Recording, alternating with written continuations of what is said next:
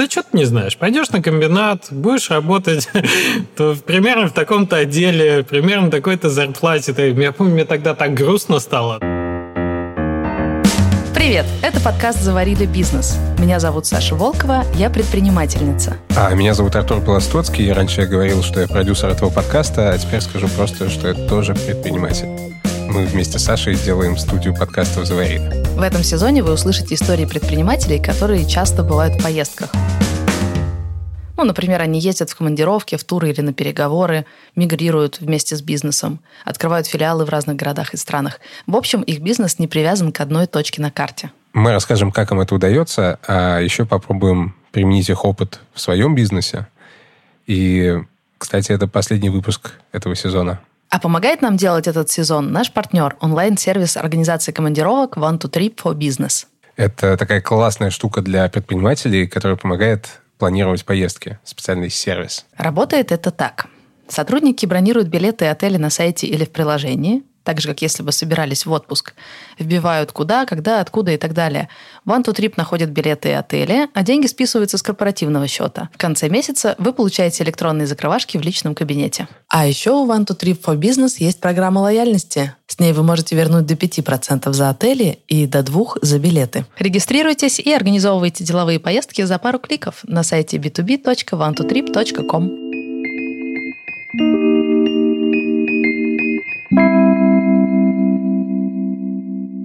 И сегодня мы хотим рассказать вам историю Алексея Давыдова, основателя гейм-студии «Флазм». Скорее всего, вы никогда не слышали о самой студии, но, возможно, играли в игры, которые они делают. Они авторы игр Time Loader, Scrap Garden и Train Valley. Сейчас Алексей вместе с женой и дочерью живет в Вильнюсе и рулит своим бизнесом удаленно. Но начиналась эта история в России, причем в городе, максимально не приспособленном для разработки игр. Город Магнитогорск, Челябинская область, Урал, э, небольшой промышленный моногород, где есть большой металлургический завод, и, в общем-то, нет геймдева совсем. Магнитогорск — это моногород, то есть город, который возник вокруг крупного производства. И все в этом городе заточено под то, чтобы обеспечивать производство работниками. После школы Алексей пошел учиться в университет, который готовил кадры для металлургического комбината. Но уже тогда он понимал, что работать на заводе не хочет. Поэтому Алексей выбрал айтишную специальность инженера-автоматчика. Я помню, что у нас был э, диалог с учительницей по физике, по-моему, и там было, знаешь, вот прям это предрешенность судьбы такая. Она спрашивает, типа, ну, ну, типа, а какие у кого планы? Я говорю, ну, не знаю. Типа, да, ну, да что ты не знаешь? Пойдешь на комбинат, будешь работать то примерно в таком-то отделе, примерно такой-то зарплате. Я помню, мне тогда так грустно стало от того, что уже расписана, собственно, вся жизнь, нет других вариантов, и вообще вот все вот это понятно. Кстати, на комбинате я поработал справедливости ради. У меня была платная практика от э, университета. Она должна была длиться полтора месяца. И так как она платная, и за это платили, это было всего там три, три места там на поток, по-моему. И все считали, что это очень круто. Я, отработав пять недель, понимал, что я уже не могу туда ходить, и что это, в общем, это вообще не мое отмывать э, термопары от мазута, потому что, ну, знаешь, как к практикантам относятся на производство, ну, чтобы не мешали, ну, что бы такое дать, чтобы вообще отвязались.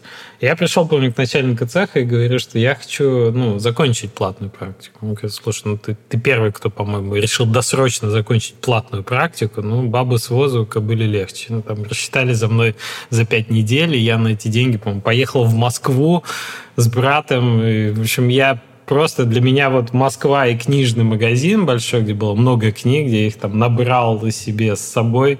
Это была прям вот обратный полюс какой-то того, что, чем я занимался на практике после третьего курса института.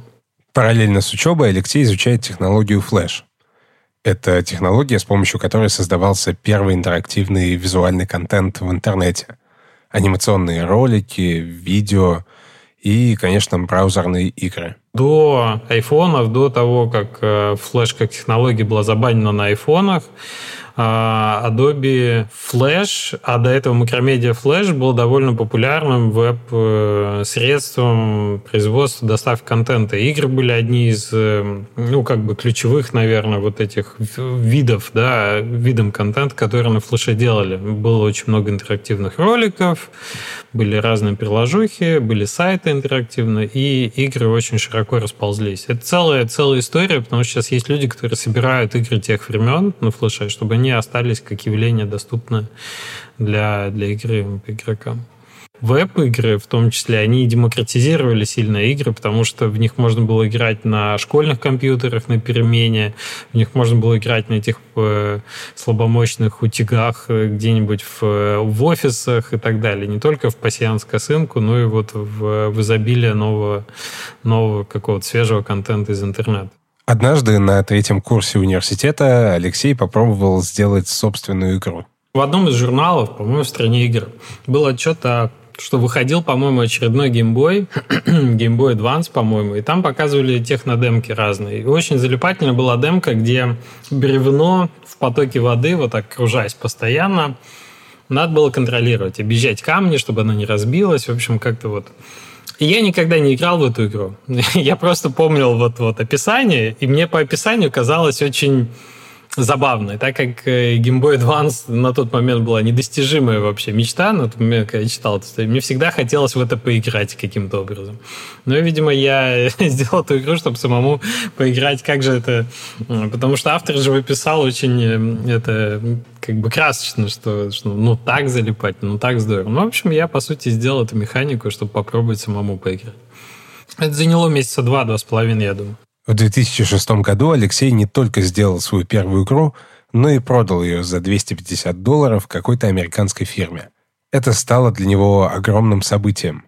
Оказывается, предначертанная городом судьба не так уж неизбежна. Ну, это, это конечно, свобода. Ты в, э, находишься в провинциальном промышленном городе, где в целом траектория твоя профессиональная выстроена за тебя еще со школы, например. Это вот чувство того, что ты можешь, оказывается, даже не покидая город, благодаря интернету, благодаря новым технологиям, во-первых, делать то, что тебе очень нравится, и получать за это деньги. Потому что 250 долларов в тот момент это была ну, не знаю, это была, были деньги, сопоставимые с зарплатой родителей. И это очень окрыляло в том смысле, что ну вот же есть возможность как бы, заниматься тем, что тебе нравится, и получать за это деньги.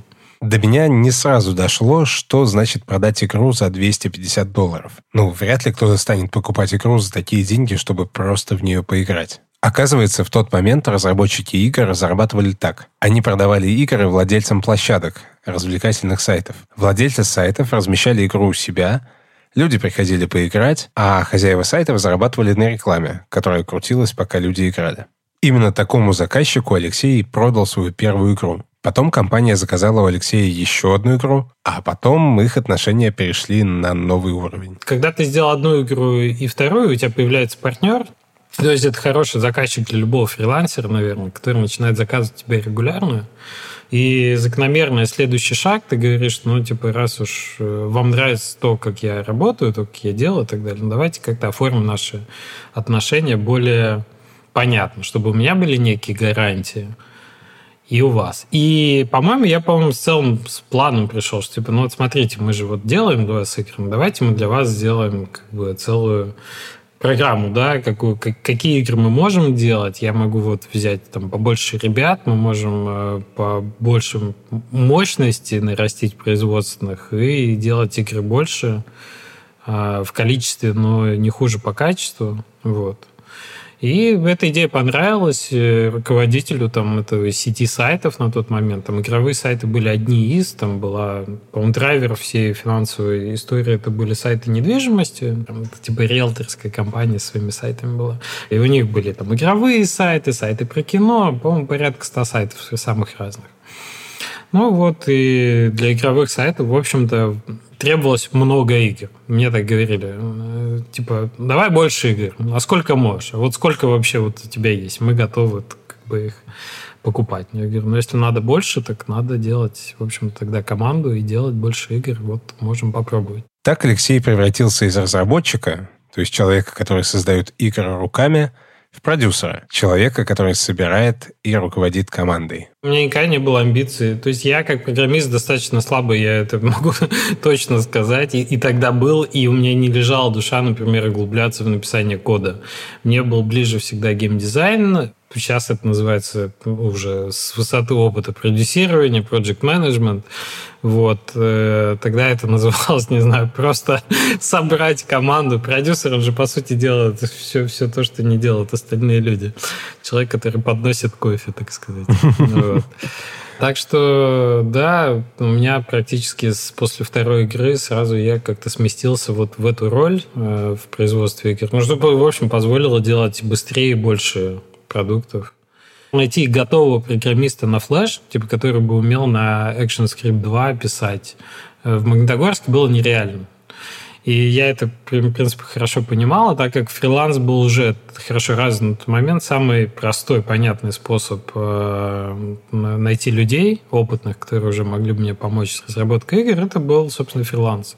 У нас появился программист из Украины на тот момент. Кстати, более, более качественный парень, чем, чем я. Вот, по-моему, художница у нас появилась все-таки из Магнитогорска, знакомая, которая рисовала арты хорошо. Но мы их, нам приходилось их оцифровывать еще на тот момент. То есть я рисовал на бумаге, приходилось сканировать, э, раскрашивать уже в компе. Ну, там pipeline был жуткий, конечно. Сейчас я понимаю, что это сильно было, да, геморно от неопытности. Но да, так было.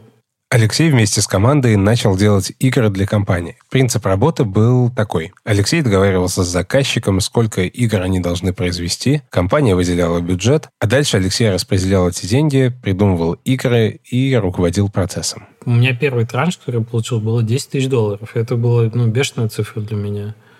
То есть э, я шагнул, в общем-то, от тех там 250 за игру, да, и тут, понимаешь, тебе на счет приходит 10 тысяч. Ну и, собственно, да, и ты расписываешь план. Окей, ты получил эти деньги, они не твои, они на производство. И у меня одна цифра – это тот бюджет, который у тебя есть, другая цифра – сколько тебе надо игр, ты понимаешь, сколько стоит эта задача по программированию. Это проще, тебе не надо расписывать в пересчете на зарплату, пытаться организовать, знаешь, график по по занятости в часах. Ты просто говоришь человеку, вот смотри, вот юнит-экономика, сейчас это так называется, да, это так не называлось, такая, что, что нам надо, например, сделать э, вот игру, и на программиру могу выделить там 500 долларов на игру. Вот, годится? Годится. Все, по рукам ударили, поехали разрабатывать.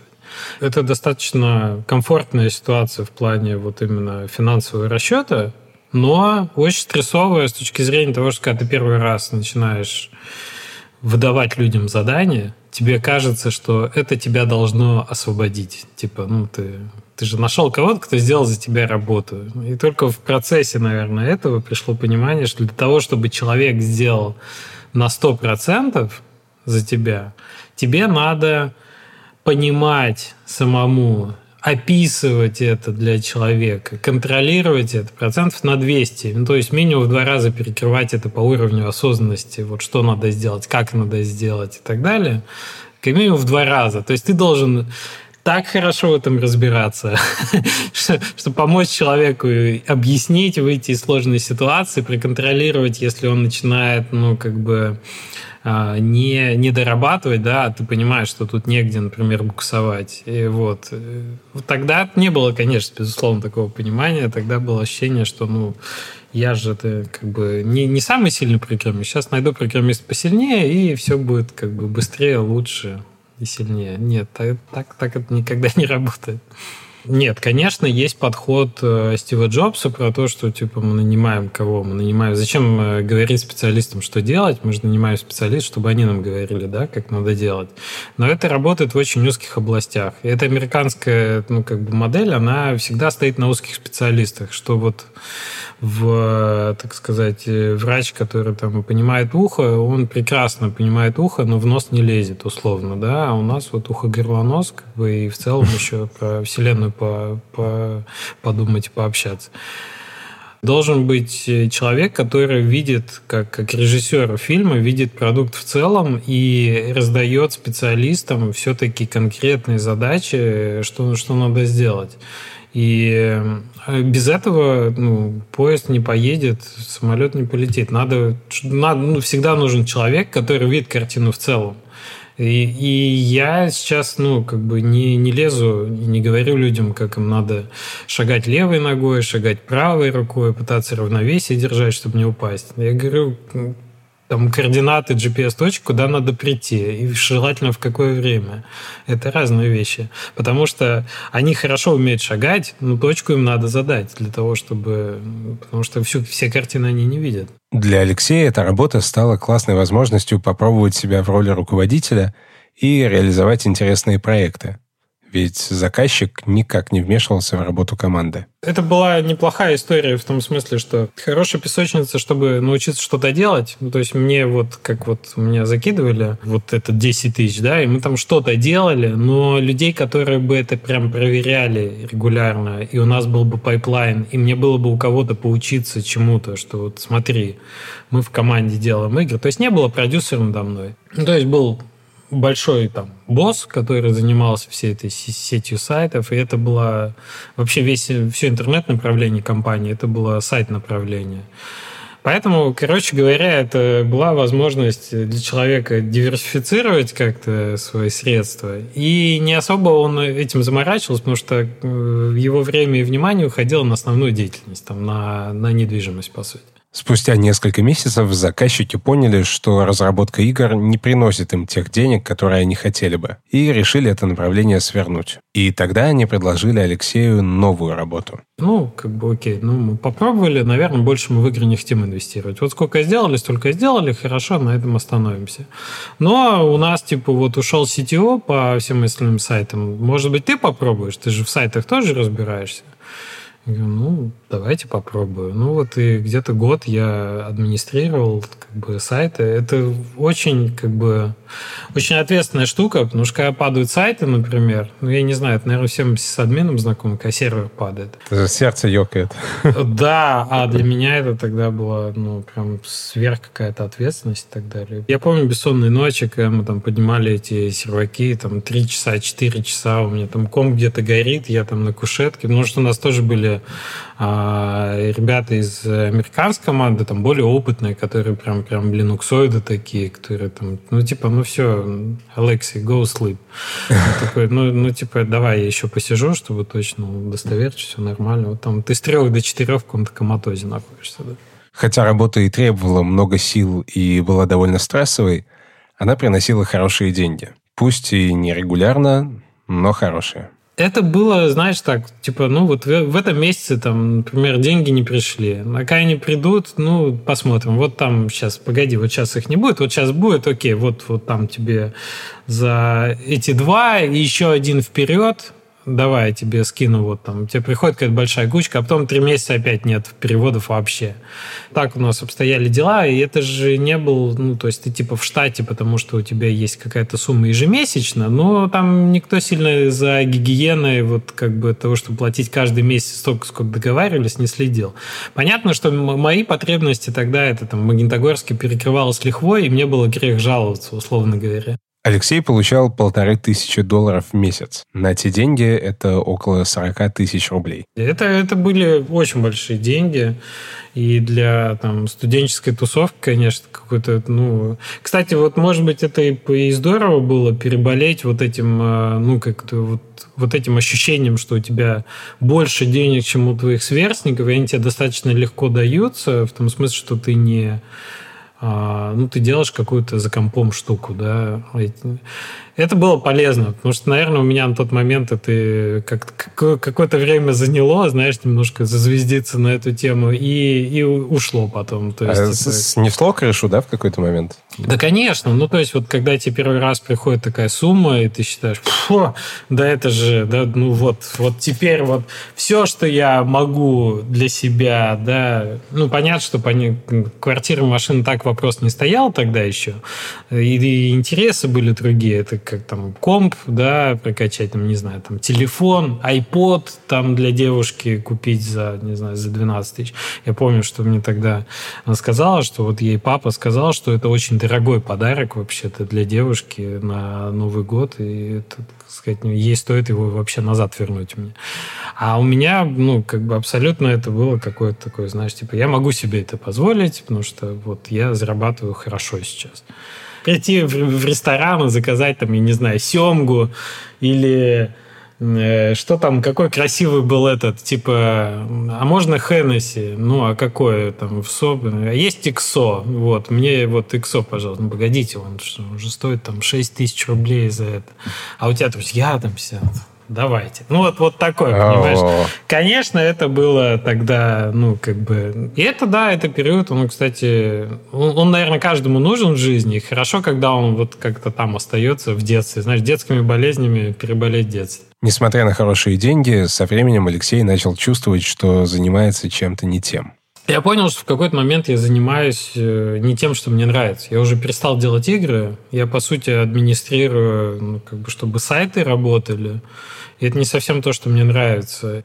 Помню, мне уже там, моя девушка на тот момент сейчас э, текущая супруга сказала, что-то ты, по-моему, это начал сильно заморачиваться, и вообще, может быть, это не, не так нужна такая работа, которой ты никогда не мечтал. Да, это хорошая там денежная история, но это, по-моему, ну, не то, что делать тебя счастливым. Я же попутно, вот в этот момент я уже писал диссертацию, и мне надо было ее защищать, короче говоря. Рано или поздно диссертацию надо защищать, как известно. И надо было переходить уже к моменту, когда нужен был кирпич, когда надо было принести там 100 страниц или 120 научному руководителю, показать. Я понимал, что мне не хватает и на работу, и на диссертацию. Вот, и, и работа не очень нравится. И я, по сути, я вот даже не помню, что был какой-то момент, что я пришел и сказал там ребятам, что я ухожу, но у нас там такой был вяло текущий уже, вот вяло текущее состояние на работе, что мне достаточно было просто а, не писать мне, и мне не скидывали новых задач. И я помню, что вот это ощущение, когда писал диссертацию, что, ну, как бы, ну, там, скорее всего, все вот уже и, и понятно, что уже ничего не будет.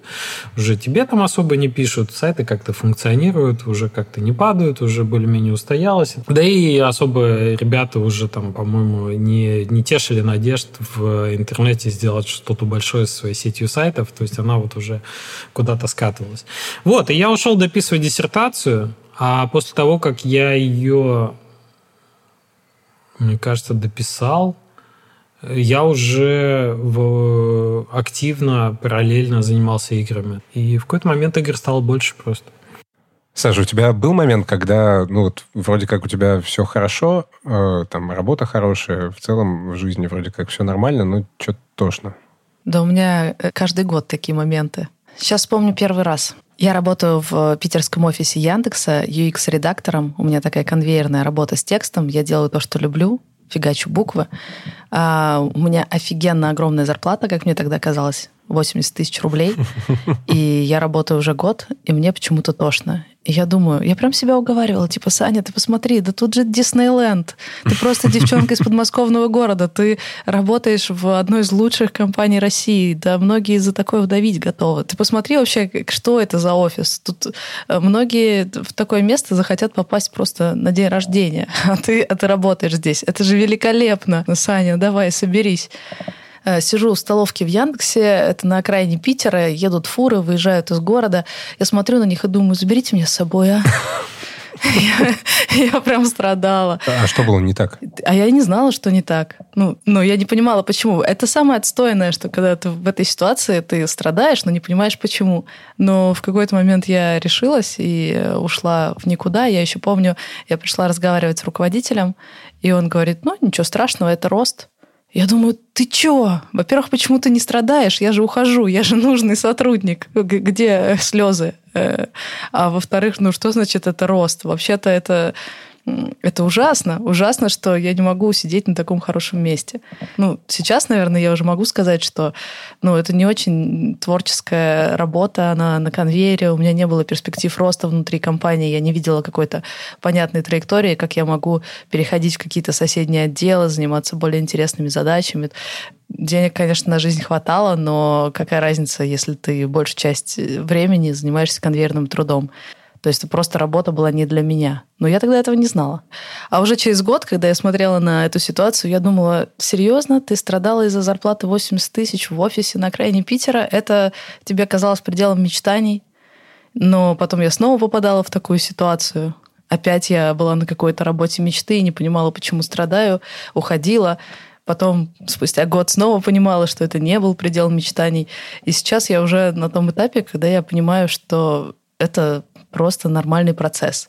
В какой-то момент ты своими мозгами не догоняешь, что не так, но твое естество, твое нутро дает тебе сигналы, типа, чувак, беги, и надо его просто слушать, потому что дальше там будет лучше. Слушай, ну мне вот интересен этот момент. Ты говоришь, что ты уходила сама, не зная почему, что ты вот только сейчас это как-то смогла отрефлексировать, но а когда ты вот так уходишь, как ты ищешь, куда дальше? Если у тебя нет понимания, что было не так? Ну, раньше я это делала деструктивно. Э, я ушла, пошла учиться, поучилась, потом не знала, куда себя деть. Э, наконец отправилась э, дауншифтить, работать администратором в хостеле. И только когда мои дела стали по-настоящему плохи, у меня осталось очень мало денег, я очень много работала, очень мало получала, очень уставала, и работа была отстойная.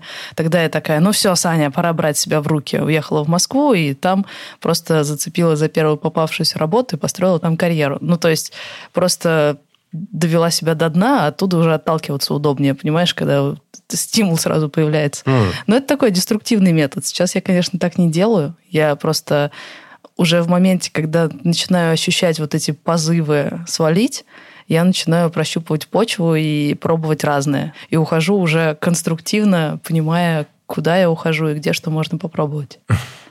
Ну, типа максимализма, что ли, в этом стало меньше. Без вот этой драмы. Типа дожать до того момента, когда от работы тошно, отползти оттуда, превратить свою жизнь в какой-то бардак, оттолкнуться от дна. Вот таким я больше не занимаюсь. Но раньше было. Слушай, это интересно. Вот у меня было два опыта, когда все вроде было нормально, и, но я сваливал. Оба были очень драматичные, но по-разному. И мне кажется, что между этими двумя пунктами все-таки произошел какой-то личностный рост, потому что первый раз ситуация была такая. Я работал в техподдержке, совершенно классная команда, классные люди, классный стартап, но мне просто стало тошно делать свою работу. И я начал понимать, что я ее делаю все меньше, меньше и меньше, и стараюсь от нее как-то э, отгородиться. А параллельно просто я стал изучать редактуру. Мне это было дико интересно, а все остальное стало отходить куда-то на второй план.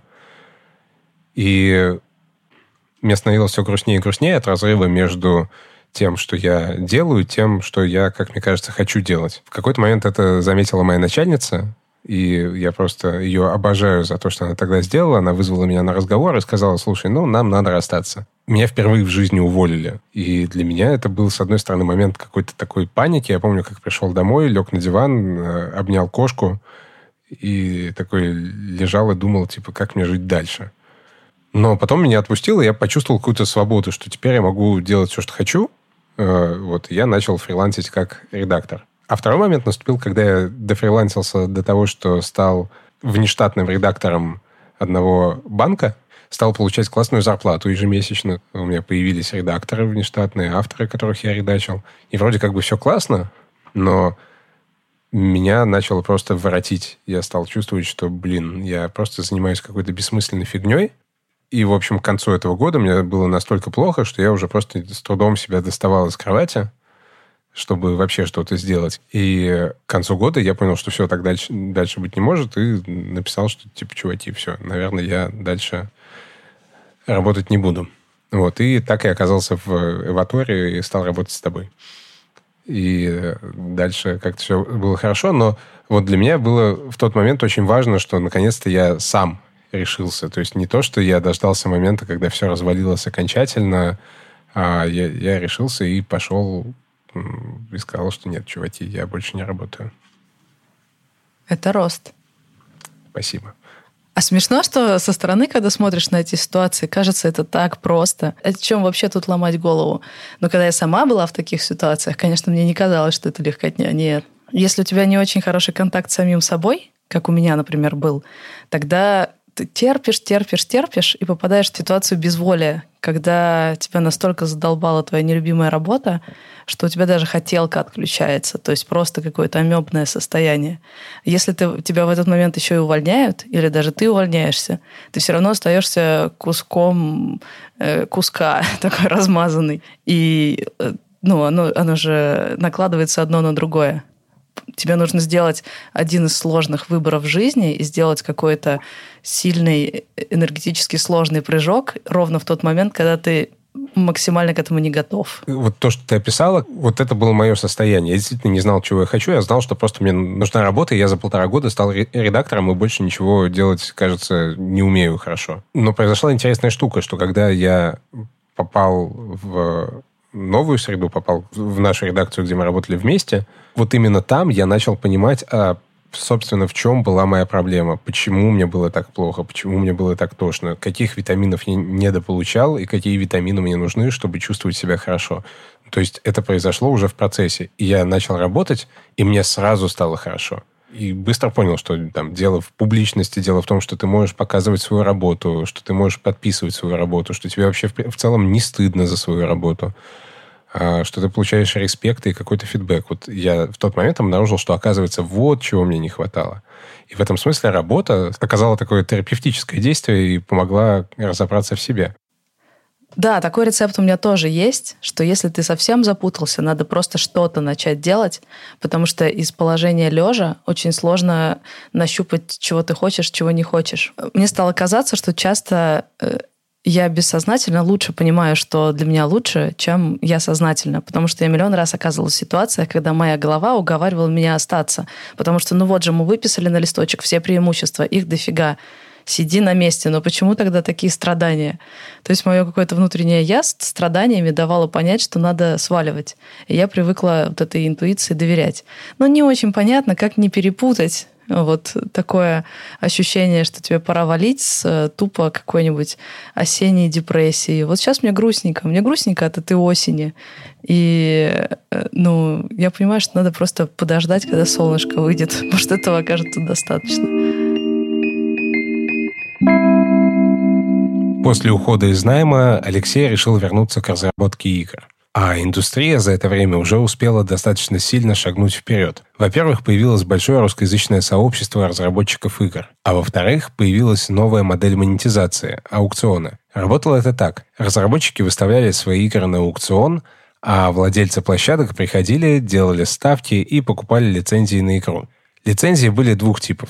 Были лицензии эксклюзивные, когда игра продается только одной площадке, и только она имеет право размещать ее у себя. И не эксклюзивные, когда одну и ту же игру разработчик мог продавать несколько раз разным площадкам. Алексей воодушевился, начал делать новые игры и продавать их. Тогда было уже окей заработать за игру там 5 тысяч, например, долларов. Ну, нормально. Мы уже делали, я сам уже делал свои игры сам, которые там могли вот столько приносить денег. То есть мне была бизнес-модель в целом понятна, но я увидел свои ограничения и как э, артист, как художник, и как программист. И, собственно, я второй раз там тогда пришел к мысли, что как один разработчик, вот э, я вот вижу свой потолок. Мне надо улучшать качество графики, мне надо улучшать сложность кода. И я понимал, что да, наверное, нужна команда. Уже когда понятно, как пройти путь от идеи до монетизации, уже надо наращивать как бы мощности тогда производственные. Потому что угу. идей много, а руки нужны. Алексей решил открыть гейм-студию, и уже не один, а с партнером, с которым познакомился на другом проекте. Они решили сразу делать все по-серьезному открыть офис и нанять людей в штат. Но готовых специалистов в городе не было. Их нужно было сперва обучить. Возникла такая идея, что надо снять офис, и так как нет на рынке программистов, именно флеш-программистов, что нам надо, собственно, их учить с нуля. Мы заморочились, сделали такой э, типа конкурса. Да, мы написали, что мы будем обучать программистов по объявлению, что нужны вот просто ребята талантливые, которые умеют в целом кодить, понимают, что такое писать код, да, ну и игры. Мы писали, что вот мы будем делать э, флеш-игры. И у нас пришли такие разномастные. Там был парень, который в МЧС работал, чтобы ты понимал. Он пришел ровно два раза, то есть первый раз, и мы его типа вот там зачислили, что вот будешь, да, давай будем смотреть, учить. Он один раз попробовал и больше не вернулся. Но было такое. Вот. Эм, но именно тогда, кстати, появился программист через какое-то время – который с нами до сих пор работает в Plasma Interactive, то есть больше уже 10 лет, по сути. А он был преподавателем программирования, Сергей. Пришел, он старше меня, пришел и сразу показал как бы классные скиллы, что он вообще понимает, что такое код, что ему нравятся игры, он прям увлеченный был играми тоже человек, и всегда мечтал вот как бы не, не студентов чему-то учить, а вот прям писать. И да, так так мы познакомились, и, по сути, наверное, именно с ним в качестве программиста мы сделали все самые свои хитовые флеш-игры там, последующие вот эти пять лет э, в одном офисе в Магнитогорске. То есть наша команда, вот когда мы расширили, у нас было много-много э, на старте ребят, с которых мы пытались научить, их было, может, четверо, знаешь, а у нас прям такая была программа расписана. Мы несколько месяцев вот будем обучением заниматься. Мы будем смотреть, и вот там лучших, потом программиста, художника, а мы возьмем, чтобы костяк. Потому что для игр минимальный набор программист, художник и там геймдизайнер, а то и программист, художник вообще. Хотя сейчас Алексей говорит, что для разработки игр не обязательно было открывать офис, нанимать большой штат и вот это вот все. В тот момент и ему, и его партнеру очень хотелось, чтобы все было по-серьезному. Я помню, ему нравилось, знаешь, такие папки купить, как это вот дело скоршеватель, знаешь, такое, там было дело номер написан. Вот, ему нравилось их поставить на пол, чтобы вот у него были папки, чтобы там на каждого человека в папочке там его там было резюме, еще что-то, еще что-то.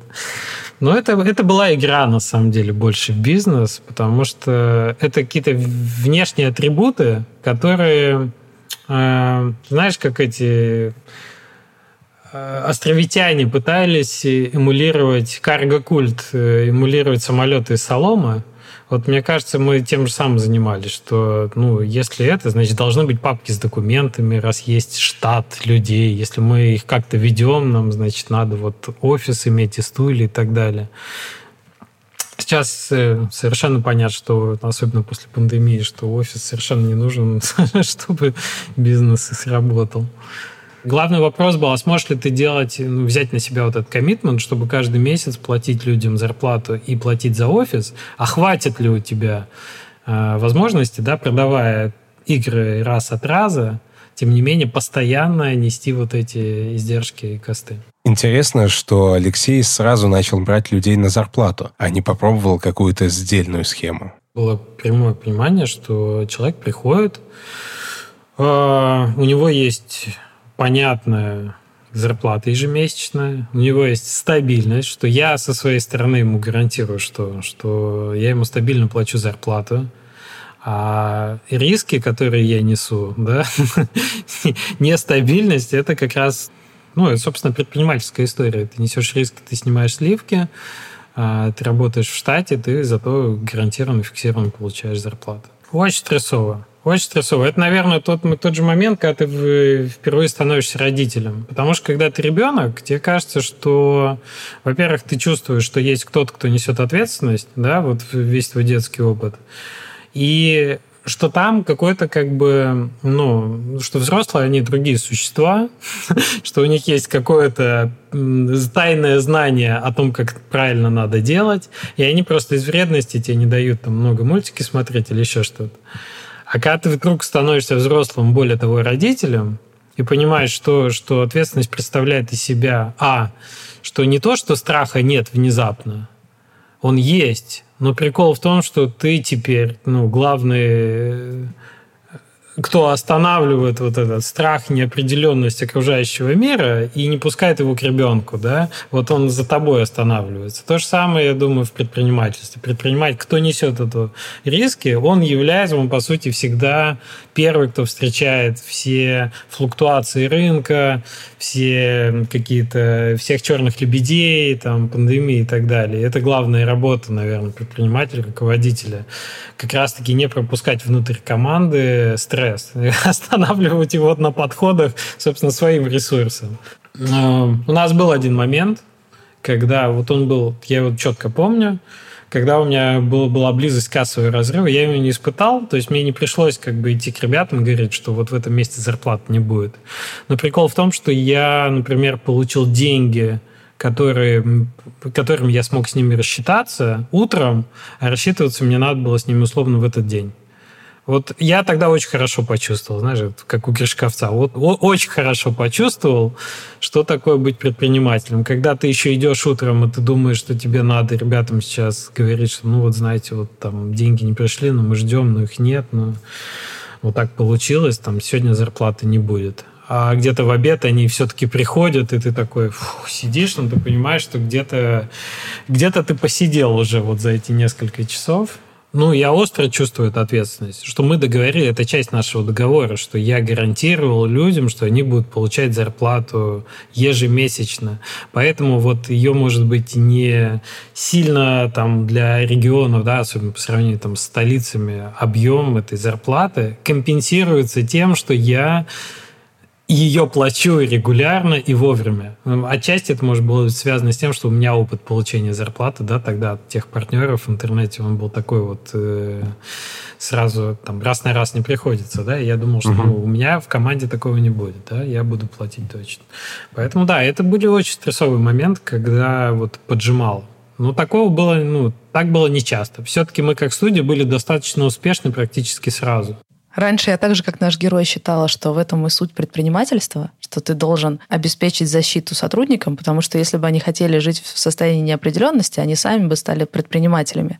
Они хотят гарантии, защиты, поэтому я могу приключаться, у меня может быть какой-то какие-то рисковые стратегии, кассовые разрывы, я их буду перекрывать заначками, но у них должна быть зарплата 5-20.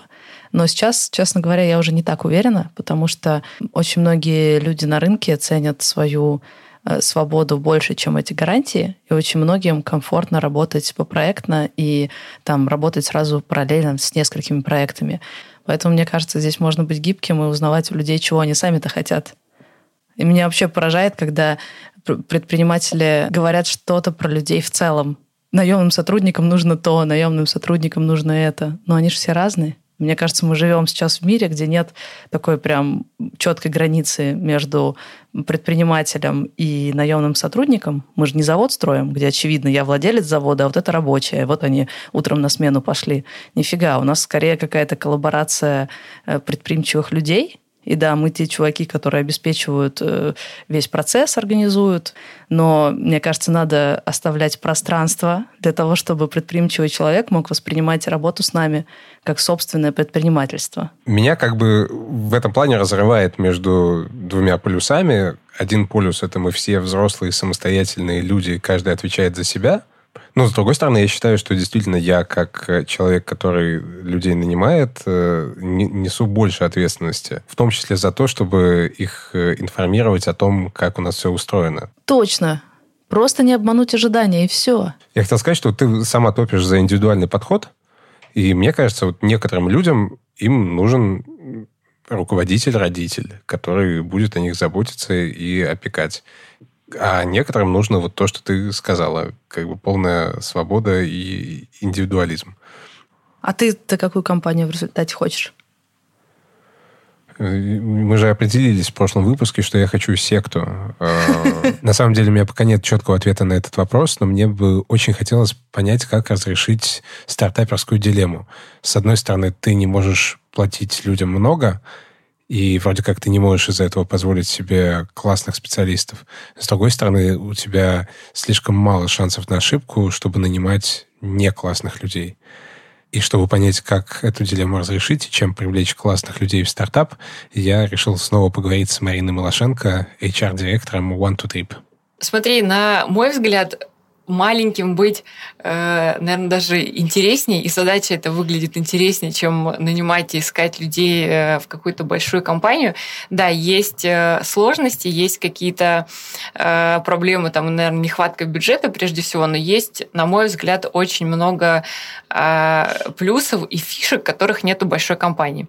Прежде всего, наверное, это сама компания и продукт, который вы строите, который вы создаете.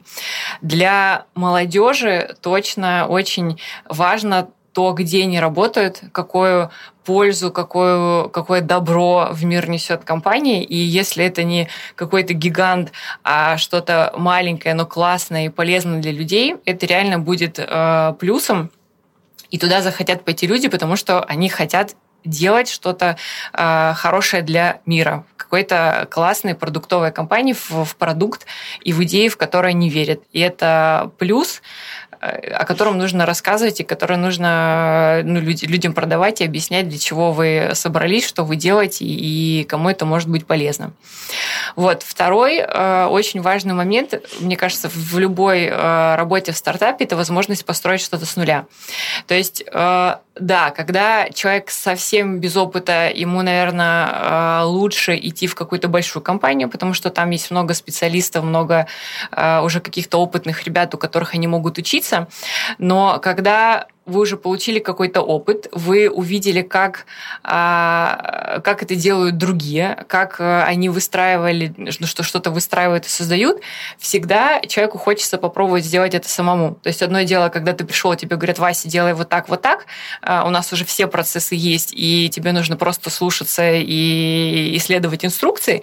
И другое дело, когда ты приходишь в маленькую, небольшую компанию, которая только начинает э, идти по своему пути, и у тебя тебя есть возможность, э, используя весь твой э, опыт и навыки, которые ты там знания получил в других компаниях, сделать что-то по-своему и совершенно с нуля. И это очень классный опыт. Э, за этим идут очень многие ребята. Я вот точно в этом уверена. Уходят из больших компаний, из больших, где получают большие деньги, вот, стартапы, потому что там у них есть возможность вот получить вот этот незаменимый опыт построения чего-то прям э, с нуля. Угу. Как должно звучать предложение? Вот, например, есть э, классный человек, угу. которого мы бы хотели взять к себе в команду. Но мы понимаем, так. что он прямо сейчас работает на хорошей зарплате в какой-то хорошей компании. Что мы можем человеку предложить, чтобы это было достаточно ценно? Совокупность э, различных факторов. То есть, ну, во-первых, когда э, ты говоришь с каким-то с этим классным человеком, ты понимаешь, э, что им движет. Ну, просто если у человека мотивация исключительно финансовая, ему все равно, где он работает, что он делает, э, какая там корпоративная культура, и вообще ему ничего не важно, как бы этот человек точно не ваш, и, ну, ему вы ничего дать не можете. Если э, у человека, э, ну вот для человека важно то, то, что я начала рассказывать, да, это то, чем занимается команда. Возможность получить какой-то для себя новый опыт, который он не может получить э, в большой компании. А третье – это возможность э, построить свою команду. Если это какой-то middle или senior, который вы понимаете, что да, вот он сейчас может быть один на такой позиции, но дальше, возможно, там вы будете расти, и у него уже какая-то своя команда появится, которую он будет собирать. То есть это еще еще такой и менеджерский опыт, и, ну, и плюс вообще опыт вот сбора своей команды, он тоже классный. Не, как бы не, не, не в любой большой компании ты его можешь получить. А, еще важный очень момент – это а, гибкость во всех, во всех вопросах. То есть чем компании больше, тем она э, более бюрократична становится, тем больше там всяких правил, ограничений в плане того, где мы работаем, как мы работаем, какие мы технологии используем, как мы это делаем. Чем компания меньше, тем она больше себе может позволить. Это э, там удобный график, это какая-нибудь полная удаленка, это возможность э, путешествовать, работать из любой точки мира, что сейчас очень важно для людей становится. Но и, в принципе, минимум ограничений и правил, которые, которым, которые мешают обычно человеку вот привносить э, какое-то свое творчество и делать э, свою работу так, как, э, как хочется именно, именно им. Вот, поэтому как бы с каким-то крутым специалистом, который вам интересен, нужно разговаривать, нужно понимать, что ему там не нравится на текущем месте, что ему в целом, что его цепляет, чего, чего ему хочется, такого, чего нет сейчас, ну и, и пробовать это предложить. Так, давай я суммирую. А если мы маленькая компания, как мы, э, и мы хотим скантить себе классного специалиста, уже uh-huh. готового, то в целом наше предложение звучит так. Чувак, мы делаем классное, полезное дело, а, у тебя будет большой уровень свободы, да. у тебя будет возможность э, стать руководителем, какого-то собрать направления, свою, да, собрать команду. свою команду. Угу. И э, и что еще? И, и гибкость, возможность построить э, да, там, да, вот да, этот life-work balance э, так, как, как он считает нужным. Потому что если стартап, это чаще всего команда распределенная, это люди, которые работают из, из разных точек мира, и вот этих э, форматов, когда там работа от звонка до звонка там, с 8 утра до, до 6 вечера, в стартапе обычно нет. То есть это ну, где-то как, как для кого-то может быть минус, то, что часы могут быть больше размазаны там, в течение течение а, дня, больше какая-то ответственность, но при этом и больше свободы и гибкость. То есть ты можешь построить свой день не только рабочий, а когда этот день как, э, как, как, как весь день, все 24 часа, так что ты максимально а, сможешь там посвящать время и семье, там, и каким-то своим хобби, спорту, еще чему-то, и, и работе, так, чтобы это получалось. Опять же, в каких-то больших компаниях чаще всего такой возможности нет. Супер. Спасибо тебе большое. Да, спасибо тебе.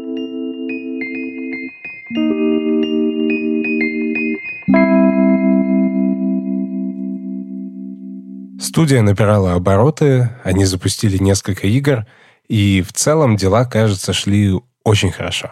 Несколько наших франшиз, они э, до сих пор как бы являются нашим капиталом, потому что Трacklоудер у нас была игра, мы сделали 4 версии, сейчас 5. Она, мне кажется, самая была у нас популярная. И в какой-то момент, например, успешная игра была, знаешь, которая расходится на 40, по-моему, 50, ну, миллионов play ев. То есть, значит, в нее поиграли 40-50 миллионов раз. А серия Truck Loader у нас была там типа 250 на игру миллионов. И я помню, что в какой-то момент мы поймали отсечку, что вот все там 4 игры в сумме, вся серия, 1 миллиард раз была сыграна. Сейчас это смешные цифры, потому что очень много устройств, очень много этих, и в целом веб-игры набирают там этот миллиард просмотров очень быстро, довольно, довольно быстро, и трафик больше стал. Но тогда собрать миллиард просмотров для... Это была выдающаяся история для там серии флеш-игр. И вот у нас э, TrackLoader, по сути, это одна из тех франшиз, которые до сих пор с нами. То есть мы сейчас делаем большую Steam-игру, которая называется Time Loader, и она вдохновлена полностью вот еще той серии, по сути.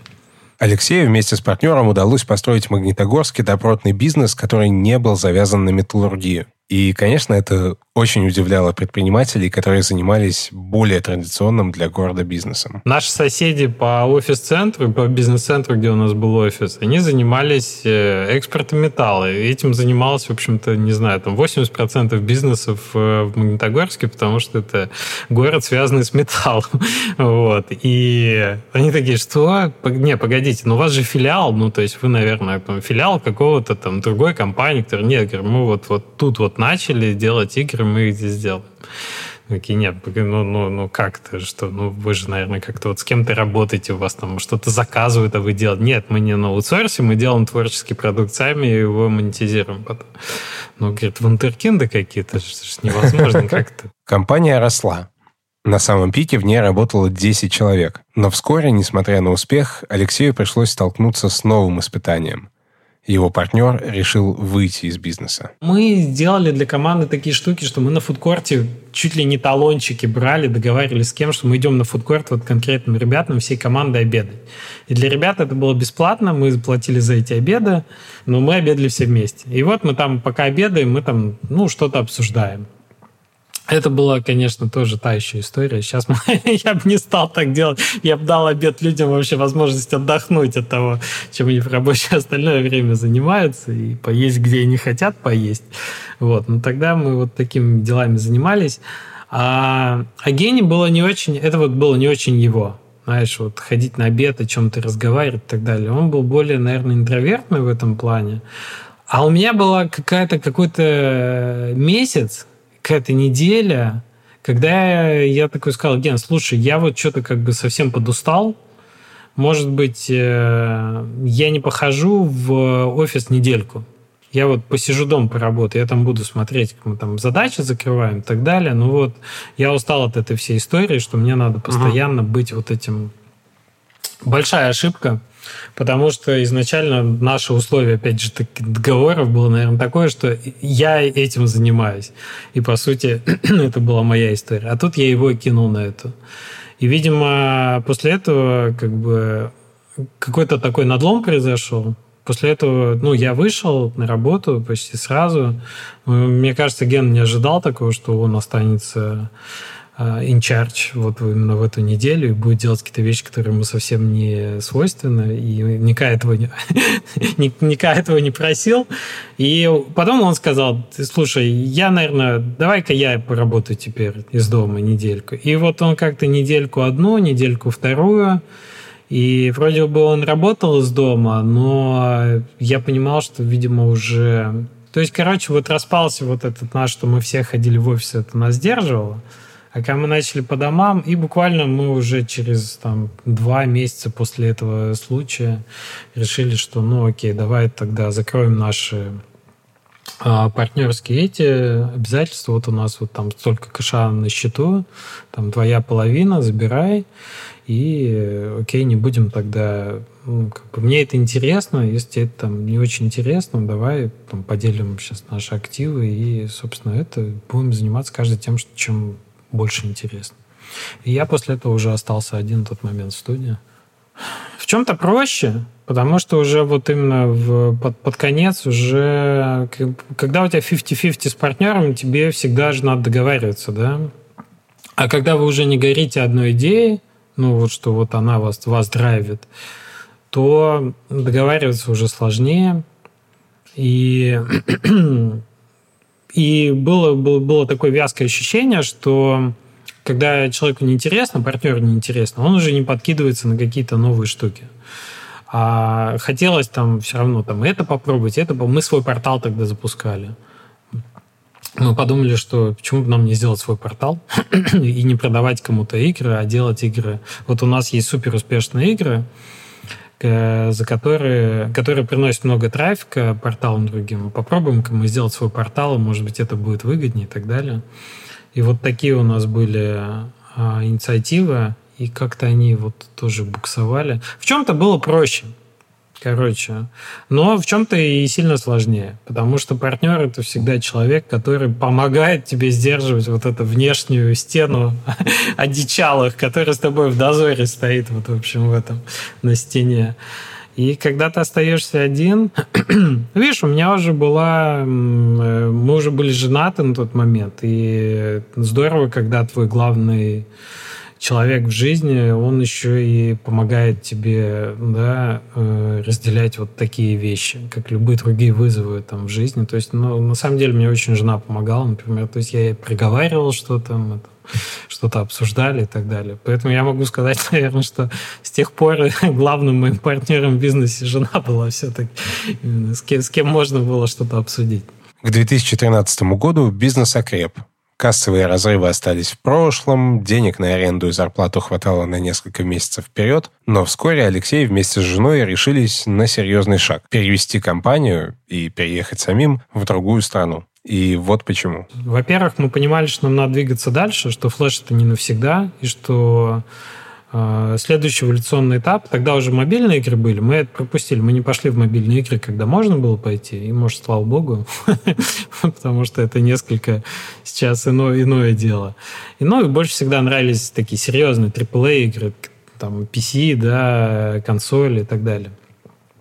Вот. И начало набирать обороты как раз инди-движение, э, движение независимых разработчиков, а, потому что такие а, штуки стали появляться на рынке, как э, Steam. Это платформа, которую Valve сделал, которая Half-Life делала игры и прочее. Uh-huh. Это была платформа, которую они открыли, по-моему, в 2013 году для всех разработчиков. Такая появилась э, программа Greenlight, куда ты мог игру загрузить свою.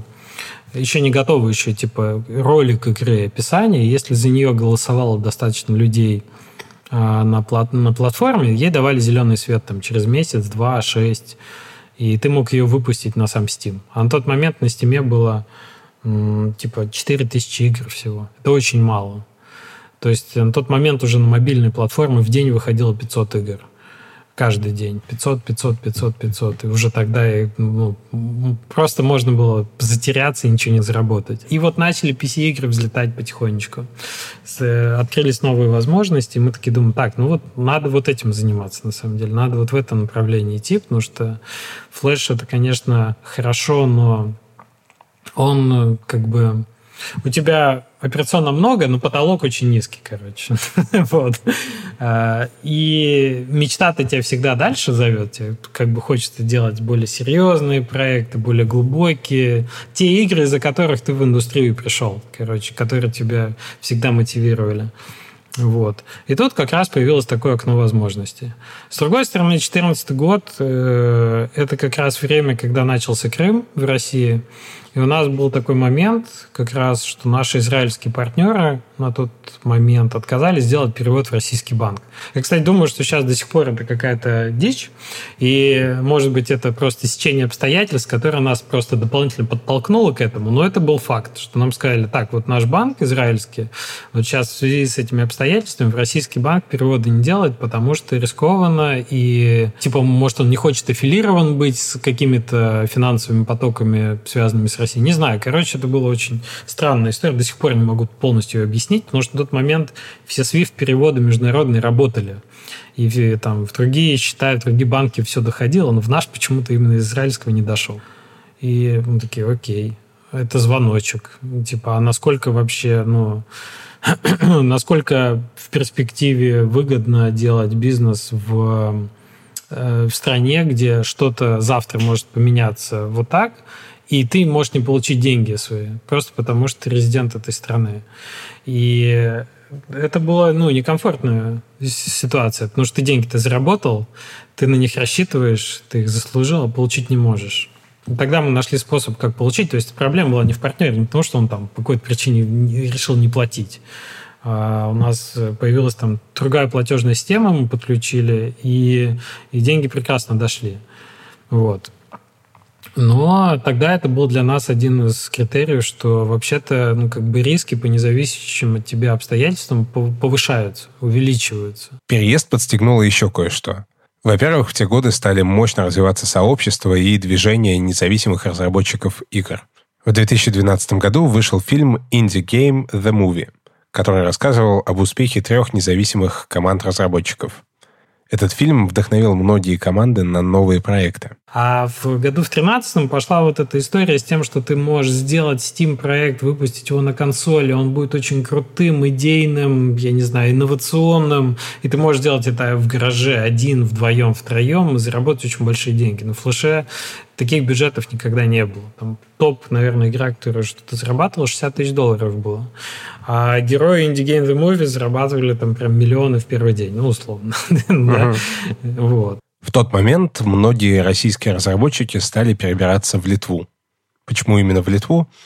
Потому что эта страна в тот момент решила привлекать мозги и предоставила владельцам IT-компаний и стартапов упрощенные условия для переезда. У нас были уже знакомы на тот момент как раз по этой движухе, которые переехали в Литву.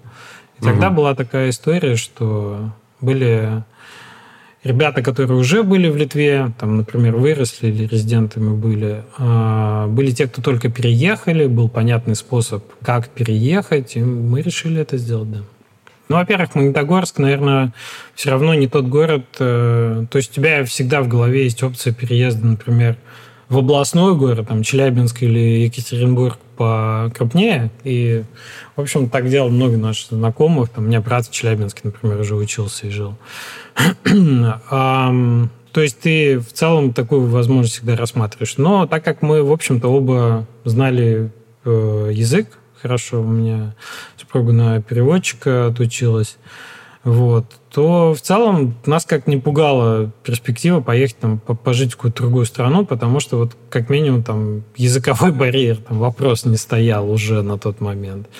Ну и опять же была вот эта идея, что ну мы всегда можем вернуться. Мы на тот момент уже купили там квартиру, она стояла, да, у нас были вещи, нам не надо было там, не знаю, съемной квартиры куда-то в никуда вещи контейнером вести, еще что-то. Мы решили, ну, попробуем там вот полгода. Если что-то не так будет, э, тогда вернемся. То есть мы офис не закрывали тогда. Ну, во-первых, мы съездили, пожили просто месяц в Литве. Это было в мае, по-моему, или в июне. 2014 года. То есть мы прям приехали и попытались представить. Но, кстати, справедливости ради, это не дало абсолютно никакой информации. Ну, то есть какое-то дало информацию, но это не имело ничего общего с опытом э, как бы реального переезда. Не знаю, потому что, ну, ты пытаешься присматриваться. Ну, есть же выражение, не путайте туризм с эмиграцией. Все равно поездка даже на месяц где-то пожить, она имеет туристический формат. А иммиграция – это когда ты вынужден более глубоко интегрироваться в самые разные эти. Я вот часто привожу пример, что ты приходишь на, на зиму, у тебя когда уже машина, например, здесь. Опять же, приехать полностью, значит, приехать с автомобилем. А это значит необходимость получать локальные права, знать, где э, переобуться на зимнюю резину. Вот, вот это была для меня проблема, потому что через Google Translate переводить, ладно, там основные сайты, они э, локализованы, как правило, там миграция какая-нибудь, еще что-то, ну, вот знаешь, что у тебя связано с, э, с переездом, но uh-huh искать по шиномонтажкам, например, которые все там на литовском языке. Ну, это как обычно привыкнете. Ну, тебе кто-то порекомендует, понимаешь? А тебе не, не у кого спросить даже такие вещи. Но в итоге, да, в итоге как-то начинаешь обрастать знакомыми, друзьями, и вот такое сарафанное радио тебе помогает освоиться. Один раз ты сделал шины, второй раз ты купил, не знаю, для собаки нашел ветеринарку хорошую, и вот это уже твой капитал, который в комфорт перерастает на каждый, каждодневной основе. Я попросил Алексея рассказать о своих первых впечатлениях от Вильнюса. Ну, во-первых, Вильнюс очень зеленый. И лето – это прекрасное, с точки зрения маркетинга место, прекрасная пора, когда он э, очень хорошее, конечно, впечатление производит, потому что Магнитогорск – это город с разноцветным небом. Это выбросы из комбината, там, не знаю, самых серные, розовые или там желтые, оранжевые какие-то, там копоть, там черного цвета. И у тебя бывает иногда небо, прям есть фотки, можешь нагуглить, Магнитогорск фото. Вот. И тут как, как бы ты понимаешь, что это место, где экологично, чисто, место, где можно рожать, там, воспитывать детей, потому что оно прям, ну, вот, очень много зелени, там, газоны, лужайки, деревья, а, городские велики на прокат. Я понимаю, что наверное, сейчас их уже много где было, но тогда в 2014 году это была новинка, знаешь, увидеть такое куча кафешек на улицах, вот этот европейский уже флер, да, в Магнитогорске это, в принципе, не распространено было никогда. То есть ты понимаешь, что вот э, это более спокойное, безопасное, комфортное место для жизни, и косты здесь, опять же, не такие большие, например, как а, в более таких э, развитых западных странах, да, если сравнивать там с Англией, с Америкой с Германией, например, то там сумма чека была почти в два раза ниже, например, но при этом, но при этом качество очень важно. И в конце этого месяца мы приняли, собственно, решение переезжать открыв, ну, открывать компанию. Мы запустили процесс, то есть в конце мая, в начале июня, мне кажется, мы стартанули с юристами вот эту процедуру открытия компании, запуска, подготовки, сбор документов для миграционного э, оформления вид на жительство и так далее. Алексей переезжал по программе найма высококвалифицированных специалистов. Что это значит? Если у тебя нужная профессия и тебя приглашает на работу литовская компания на определенную зарплату, ты получаешь вид на жительство. Что сделал Алексей?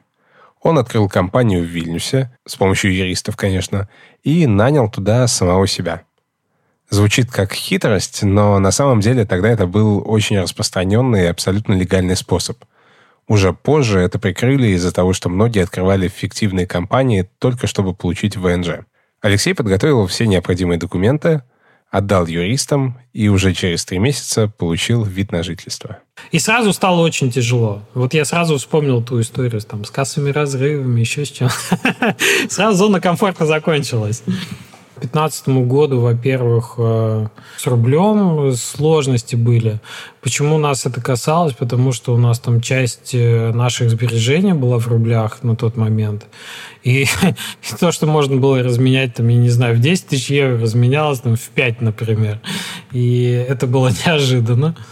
Получилось так, что у нас, э, например, было несколько источников пассивного дохода с нашей предыдущей деятельности, и они начали почему-то, по независящим причинам, одно за одной отваливаться.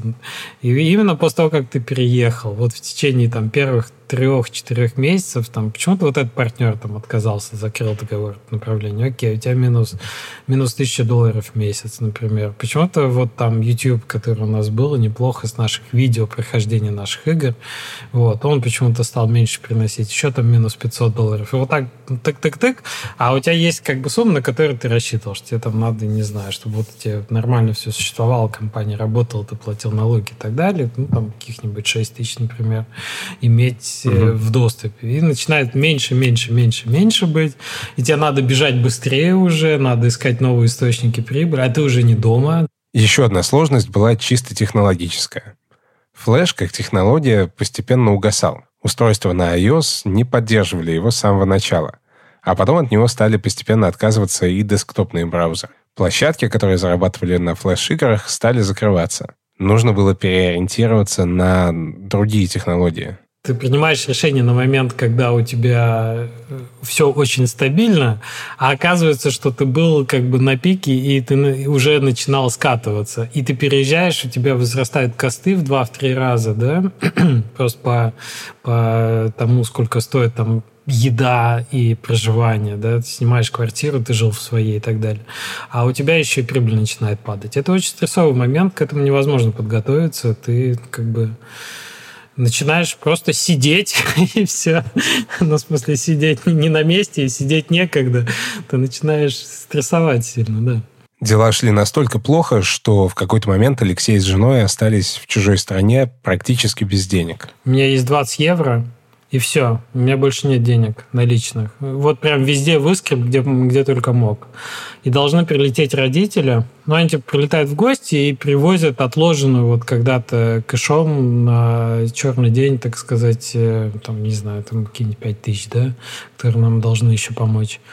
Я ставлю машину, чтобы их встретить на платную парковку в аэропорту, а за нее я уже не могу заплатить. То есть они прилетают, я у них беру, не знаю, э, купюру какую-то, размениваю, плачу за парковку, за машину, на которой мы их встречаем. Вот э, этот случай, он был один, но он был пожестче, наверное, чем наш там, потенциальный кассовый разрыв когда-то, потому что тогда я бы не заплатил за э, зарплату ребятам, Магнитогорска такой сложный был месяц, но как минимум мне было где жить, мне было что есть, и были всегда и родители рядом, которые там могли, не знаю, на ходу подержать. А ты тут э, оказываешься не в своей стране, да, и у тебя вообще нет как бы запасных вариантов. Я был не один. Опять же, я вот не знаю, как, когда люди оказываются в этой ситуации одни, так как у нас всегда все-таки с э, женой была возможность обсудить это честно, вот как-то тревоги. Я вот считаю, кстати, что это вредно это еще для отношений история. То есть я думаю, что многие мужчины оказываются в такой ситуации, и они выбирают путь просто в силу, например, семейных каких-то сложившихся отношений, что они должны быть в одиночку той стеной, которая огораживает и семью, и жену, например, от этой информации, да. И я думаю, вот, вот как в этой ситуации быть, я вообще не знаю, когда вообще нет никакого выхода, когда ты никому даже не можешь рассказать, да, о том, какой там сейчас прессинг на тебе, на тебя там оказывается, в какой-то ситуации находишься. Мы, в принципе, так как всегда могли обсудить это с, с Юлей, мы честно, ну, как бы, вот, вот, смотри, вот такие у нас сейчас карты, вот наши 20 евро на эту неделю, и больше нет. Вот. И она, конечно, в этом смысле, надо дать ей должное, такая во многом жена декабриста, она меня всегда поддерживала и экстра этих не создавала. То есть вот в самые тяжелые моменты она какие-то проявляла мега стоические качества, и то есть я всегда чувствовал ее поддержку, я не чувствовал, знаешь, что куда ты меня привез, я хочу назад к маме, типа, что это такое. Такого не было никогда. Со временем компания все же сумела адаптироваться к новым условиям, и дела стали постепенно налаживаться. Мы выпустили проект. У нас э, релиз нашей первой Steam игры, которую мы там долго делали, три года параллельно с флешом и по, во многом на деньги от флеша. Он у нас состоялся как раз в ранний доступ в 2014 году и в 2015 году в полный релиз на Steam. Это была первая наша крупная такая игра, и она была успешной. То есть там были вопросы, мы там, помню, с, ребятами обсуждали, сумеем ли мы продать там 10 тысяч копий, что для игры, для инди-игры это считается хорошим показателем. И мы 10 тысяч копий закрыли, а, мне кажется, за первый месяц. Типа, это было прям неожиданно. И там такие были тоже классные события, что вышел, вышло видео очень популярного ютубера на тот момент, Total Biscuit, он ныне покойный, Джон, очень классно сделал видео про нас, и было неожиданно приятно с продажи, там, в момент выхода его видео подлетает, и такой, вау, это классно. И это во многом, да, тоже для популярности игры сказалось положительно. Вот, и да, и потом уже, когда уже выходит и большая игра, и у тебя еще есть какой-то хвост, и ты еще можешь работать на флеш-рынке, он не совсем умер, но тут уже появляется дополнительный источник, такая диверсификация появляется, уже во многом становится проще. Потому что все-таки на рынке PC-игр э, а, есть больше возможностей их монетизировать. Можно в бандл пойти, угу. да, раздать где-то ключи чуть подешевле, в какой-то акции поучаствовать, еще новую площадку для себя открыть, там игру выложить и так далее.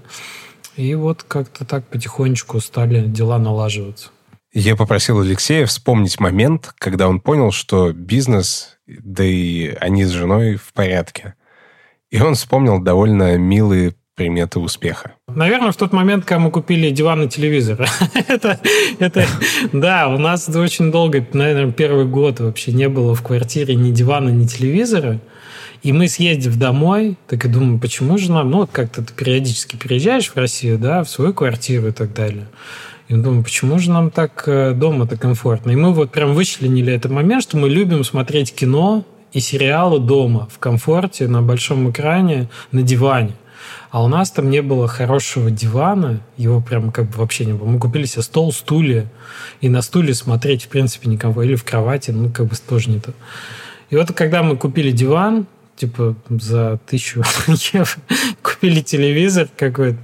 И мы как-то поняли, что, наверное, немножко отпустило. ну, то есть, что мы, во-первых, могли, смогли себе позволить там экстра 2000 потратить, а с другой стороны, что что какая-то зона комфорта появилась. Уезжая в Литву, Алексей с женой не зажигали мосты. Они отложили самое сложное на потом. Не стали перевозить все вещи, продавать квартиру. Даже не стали закрывать офис в Магнитогорске, хотя большая часть сотрудников к тому моменту уже работали удаленно. Но спустя два года они поняли – время пришло. Два года спустя мы поняли, что окей, наверное, пора а. продавать квартиру, б. закрывать офис, потому что мы за аренду платили все это время. И, в общем-то, в какой-то момент мы поняли, что, наверное, э, программисту одному ездить в офис, чтобы там сидеть, потом возвращаться домой, не совсем как бы выгодно. И зачем тратиться, тратить время на дорогу, если можно работать Он сам сказал, что, в общем, это, конечно, бред, потому что у него там дети в садик ходят, ему иногда проще в садик отвезти ребенка, чем быть в офисе почему-то одному зачем-то. Да, то есть самое сложное мы сделали немножко позже. Мы для себя какой-то такой лайтовый вариант приняли, что вот мы попытаемся посмотреть решить, точно ли это оно, все ли у нас получилось, чтобы, знаешь, не сжигать мосты, но э, попробовать. И вот через два года мы уже начали, наверное, основную такую сложную процедуру, там, продажи квартиры, вот, вот это вот. Алексей живет в Литве уже 7 лет. С бизнесом все в порядке. Они полностью перешли на разработку игр для платформы Steam и чувствуют себя вполне уверенно. Ну, с тех пор мы выпустили, то есть мы уже научились как раз э, делать Steam игры и неплохо себя в этом чувствуем э, сегменте рынка, большие игры, да, у нас сейчас наши а поезда, в общем, Train Valley, Train Valley 2, мы выпустили вторую часть, сиквел спустя там 2-3 года. Они, в общем, генерируют постоянное количество продаж какое-то и вполне нас э, кормят, скажем так. Мы делаем новую игру, сейчас заканчиваем в этом году. Таймлоудер, как раз э, переосмысление какого-то нашего флеш-хита тех времен. Она более story-driven такая, она более про нарратив и э, про ностальгию, про путешествие во времени, про выборы персонажа. В общем, мы пытаемся какую-то новую амбицию свою закрыть в этом смысле, что не просто механические игры, но и игры с историей, с сюжетом.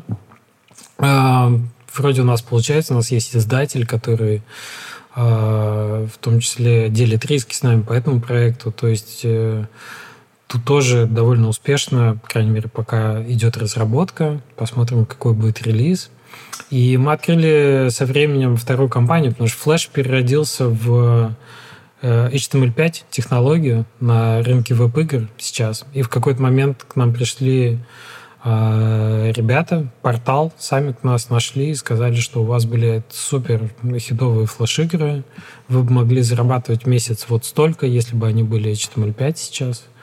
И не хотите ли вы попробовать? Мы готовы поучаствовать, то есть они готовы поучаствовать с бюджетами на разработку, с помощью в, в продвижении и так далее. И вот мы год назад открыли для себя, открыли еще одну компанию в Вильнюсе под это дело, чтобы можно было отдельно, независимо от основного бизнеса, там, привлекать какие-то инвестиции, как-то монетизировать это все. Она называется Seven Spot Games. Божья коровка, вот это Seven Spot. И сейчас мы делаем веб-игры в том числе параллельно. Я сам никогда не переезжал, даже в другой город, не то что в другую страну. И поэтому я не очень понимаю, как переезд может радикально поменять человека и его жизнь. Ну окей, ты переехал на новое место, но ведь ты сам при этом не поменялся? Или все-таки поменялся? Ну, это, это знаковое событие. Когда ты 30 лет живешь в одном городе, и когда ты вдруг меняешь место жизни, это очень хорошая возможность отделить себя от места. Лучше всего узнать себя самого, потому что у тебя 30 а, лет – это как раз возможность накопить на, на всю жизнь а, как бы багаж э, стереотипов о себе и никогда из них не вырваться ходить по одним и тем же улицам, делать примерно одни и те же вещи и так далее. А когда ты вдруг меняешь улицу, магазин, язык вокруг э, людей, непосредственно там общение и так далее, ты лучше понимаешь, что из себя представляешь ты сам. Потому что, ну вот, ты взял себя вот как-то в вакууме и переместил в другое место. А что осталось, понимаешь, если вот убрать вот это, вот это, вот это, вот это отсечь? То есть это такое, в общем-то, экзистенциальный момент взросления, такой очень фундаментальный. Это очень непросто. Я могу сказать, что, в общем-то, из э, скуки и праздного интереса, может быть, не стоит этого делать, потому что это реальное испытание. И в какой-то момент ты должен четко себе уметь ответить, ради чего я делаю это и зачем, потому что то, что будет сложно, это факт, короче. В какой-то момент будет прям кризис. И буквально в первые там 6 месяцев он точно случится. Это уже проверено многими э, мигрантами. Он точно случится, потому что это накапливается. Сначала у тебя переэндорфины, потому что вау, все красиво, ново, интересно и так далее. А потом э, становится в какой-то момент синусоиды внизу сходятся, и тебе сложно и вокруг сложно, и сил у тебя нет, чтобы это преодолевать. И вот в этот момент что-то должно быть такое, что тебя бы, ну, что ты мог себе сказать, да, почему я это делаю. Мы это делали, потому что, потому что если бы мы не попробовали, и мы бы, наверное, там в Магнитогорске не смогли вот этот эволюционный, через этот кризис вот так вырасти, вырасти, научиться делать Steam игры, потому что нам здесь, как бы, те ребята, которые здесь были, нам очень сильно помогли, например, первую игру зарелизить, они многому нас научили и так далее. Вот. По сути, а Флэш все равно умер бы. Он и в Магнитогорске бы умер. И, по сути, вот ну, для нас это была такая, да, возможность на какой-то новый уровень выйти как компания, как студия, как разработчику игр. Саш, что должно произойти в нашем бизнесе, как он должен выглядеть, чтобы ты почувствовала, что все получилось, что все хорошо? Прикольно, но я думаю над этим уже не первый месяц. Знаешь почему? Когда я уволилась с последней работы в корпорации, мое место занял э, мой помощник, шеф-редактор. Недавно мы с ним обменивались новостями. Сейчас я тебе прочитаю. Я рассказываю, как у нас новости, э, он рассказывает, как у них новости в компании. А дальше меня спрашивает, как ваша подкастерская жизнь? Бизнес из буминг? Я отвечаю, охуительно. Мне начинает казаться, что я реально предприниматель. И он спрашивает, кайф, какие симптомы? Я не ответила, потому что я подумала, а правда, а какие симптомы? Ну, то есть он мне задал фактически тот же вопрос, типа, что такое произошло, что тебе кажется, что получается? Только ты задаешь этот вопрос в будущем времени, а он в настоящем. Потому что на самом деле мне уже сейчас кажется, что получается. И я пока не поняла, почему. Но ты хочешь идеальную картинку будущего? Ну, вообще, я по жизни хочу идеальную картинку. А как ты себе это представляешь? Смотри, для меня э, идеальная картинка – это у нас есть с тобой финансовый план, сколько мы хотим получать себе в карман, сколько при этом оставлять на развитие бизнеса, и мы примерно знаем, какой нам для этого нужен оборот. Это и есть моя идеальная картинка мира. Если это случится, я поставлю флажок. Но когда я думаю об этом, это как будто бы какая-то застывшая картинка, да? Вот все получилось, туки-туки за себя. Э, оборот как надо, э, прибыль как надо, э, бизнес-процессы как надо. Но на практике я знаю, что так не бывает никогда – Потому что прямо сейчас я чувствую себя немного растерянной, потому что по многим проектам есть вопросы, э, какие-то бизнес-процессы недотюнены, оборот не такой, как мы поставили себе план. Но если вспомнить себя три года назад, я даже мечтать не могла, что я буду в этой ситуации на таком месте и с такими проблемами. То есть, если бы ты меня три года назад спросил, я бы даже не мечтала вот об этой ситуации. Понимаешь, о чем я? Да в этом есть что-то грустное, тебе не кажется? То есть никогда не бывает такого момента, когда ты такой, ох, все получилось. Лично я всегда нахожусь в состоянии, блин, ничего не получается, но примерно есть план, надо просто дрыгать лапками. Ну, в смысле, это, это процесс. Ну, так будет все время. Но у меня идеальная картинка выглядит так. Я чувствую себя прекрасно, я чувствую, что я не нахожусь в ситуации когда, э, знаешь, как-то картинка, где летит птичка, и там, о чем думает птичка? Маши крыльями или сдохнешь? Маши крыльями или сдохнешь? Нет, э, вот, вот это меняется на то, что маши крыльями, иначе ты просто не успеешь сделать все, что тебе так хочется сделать. А это ситуация, в которой я могу себя совершенно спокойно вынуть из 99% всего, что происходит в компании, и, и заниматься только тем, что у меня очень зудит и что мне просто очень-очень хочется – это ситуация, когда мы выпускаем столько классных подкастов каждый месяц, которые нам очень хочется послушать, но мы просто не успеваем, потому что их слишком много, и они все слишком классные. И люди в соцсетях жалуются, что эти ребята из заварили, у них слишком много классных подкастов. Мы тоже не успеваем все слушать и не знаем уже даже, что выбрать. Вот, это такая ситуация. Когда ты думаешь не о том, что тебе надо сделать, а у тебя просто столько хотелок, э, что ты, если разрываешься, то только от того, что их слишком много. Блин, а я тебе пытаюсь указать на драму. Потому что самое грустное, на мой взгляд, в том, что когда ты окажешься в этой ситуации, ты неизбежно в ней окажешься. Ты такой, ну да, да, у нас 20 подкастов, а я их даже отслушивать не успеваю. Или у нас 20 подкастов, но мы там только на российском рынке, а здесь, в принципе, подкастинг не такой крутой. У нас еще нет в Америке. Или мы уже есть в Америке, но у нас не купил Netflix. Ну, то есть это, каждый раз, когда ты будешь оказываться в новой ситуации, она, если бы ты смотрела своими глазами сейчас, тебе бы казалось просто бомбической. Но когда ты там окажешься, тебе это будет казаться само собой, и ты уже придумаешь себе какую-то новую цель. У меня, по крайней мере, так.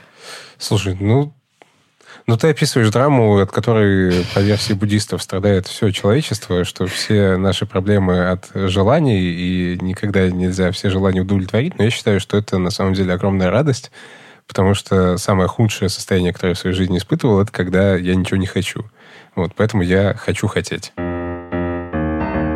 Это был подкаст «Заварили бизнес», последний выпуск этого сезона, который мы делали вместе с сервисом организации командировок One to Trip for Business. Регистрируйтесь и организовывайте деловые поездки за пару кликов на сайте b2b.one2trip.com. Сейчас мы готовим уже новый сезон этого подкаста, и ради него мы даже съездили в экспедицию по разным городам России. Так что, чтобы не пропустить, подписывайтесь на нас в любимых подкаст-приложениях. И, конечно, если вам нравится наш подкаст, то ставьте оценки и оставляйте отзывы в Apple подкастах и в Кастбоксе, и сердечки на Яндекс Музыке. Это помогает другим людям узнать о нас и делает нас счастливее. И давай скажем спасибо всем, кто работал над этим выпуском и над всем этим сезоном. Э, редактору Ире Волченко, звукорежиссеру Денису Остромухову. Ну, а еще здесь были мы, Саша Волкова и Артур Белостоцкий. Пока-пока. Пока-пока.